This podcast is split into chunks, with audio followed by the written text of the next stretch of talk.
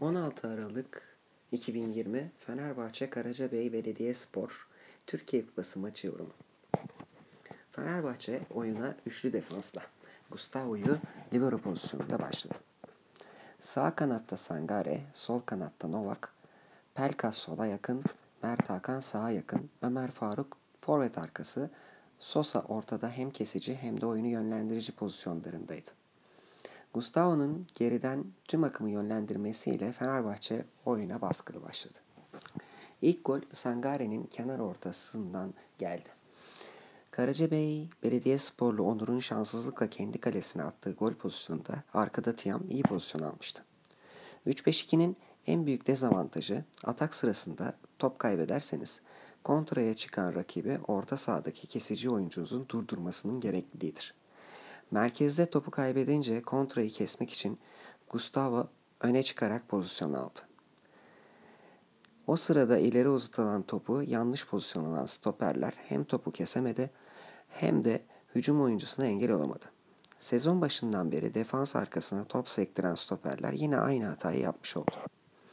Altay'ın zamanlama hatası kırmızı kartı getirdi. Altay'ın kırmızı kartı sonrası dörtlü savunmaya geçerek Gustavo orta sahaya kaydı. Dörtlü savunmada hem Sadık hem de Serdar defans arkasına atılan toplarda başarılı olamadı. Bu da Karacabey'in pozisyon bulmasına sebep oldu. Orta sahanın ortasında oynayan Gustavo ve Sosa defansif anlamda yumuşak kaldı. Karacabey'in rahat atak yapmasını bu yumuşaklık kolaylaştırdı.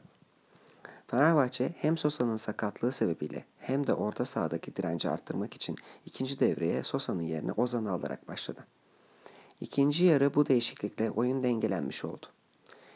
İkinci yarı orta saha direncinin artmasıyla rakibine net pozisyon vermeyen Fenerbahçe, bulduğu atak şanslarında son pası düzgün kullanamadığı için skoru değiştiremedi ve maç bir sıfır sona erdi.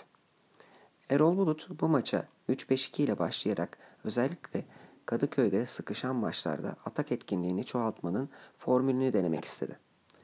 Buradaki eleştirim, kadrodaki kanat oyuncularının bu sisteme uygun olmadığından özellikle top kayıplarında kontraya açık hale gelinmesidir. Bu durumda merkez oyuncusunun kesici özelliğinin çok üst seviyede olması gerekiyor. Bu pozisyonda oynayacak en ideal oyuncu ise Gustavo. Gustavo'nun defanstan top çıkartmak için geriye çekilmesi orta sahada ciddi kesici sorunu ortaya çıkardı ki kırmızı kart pozisyonunun gelişimi bunun kanıtı oldu. Son cümle. Takımın bir an önce toparlanması gerekiyor. Özellikle defans arkasına sarkıtılan toplardaki kademe hataları ve adam kaçırmalar, yan top zafiyeti bir an önce giderilmelidir. Atak etkinliğinin artırılması için kanat organizasyonunun çoğaltılması, orta sahanın hızlı top çevirmesi ile atak yönünün hızlı değiştirilmesi, e,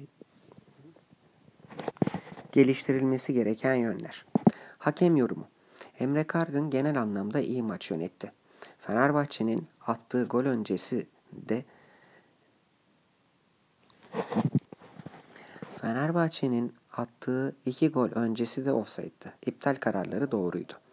Maçın sonlarına doğru Serdar Aziz'in zamanlama hatası ile ayağının rakibe gelmesine kart göstermemesi maçtaki tek hatasıydı diyebiliriz.